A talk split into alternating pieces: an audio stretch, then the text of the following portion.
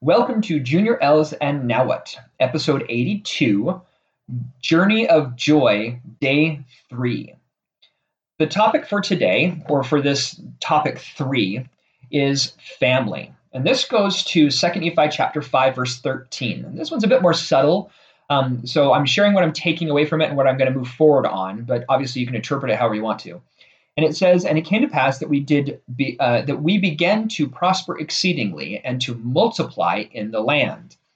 And so I took family away from this, uh, but I'm also going to broaden the topic of family quite a bit. So bear with me for a moment here.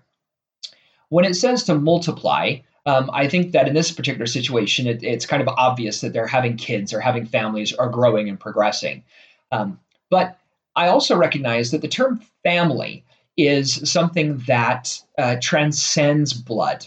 Um, family could mean things like the culture that you're in. Um, it could be your parents and your siblings. It could be your spouse and your kids. Uh, it could be uh, your country that you live in. For heaven's sakes, it could be the planet. Um, know, granted, we don't have aliens attacking us right now, at least not that I'm aware of, that we need to band together as a family and defend. But, but that should be our family. And so, um, from the standpoint of how can this help us to find joy, I think one of the first things we need to recognize is um, it really goes back to the New Testament when Christ was asked what the greatest commandment is. He says the first commandment is to love uh, the Lord thy God, and the second is like unto it, and that is to love thy neighbor as thyself.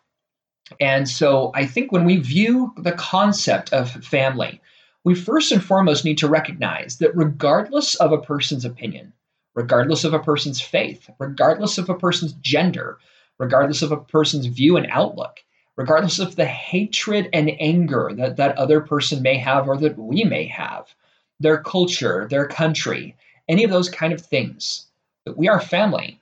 We're part of that same bipedal sentient Homo sapien group known as humans.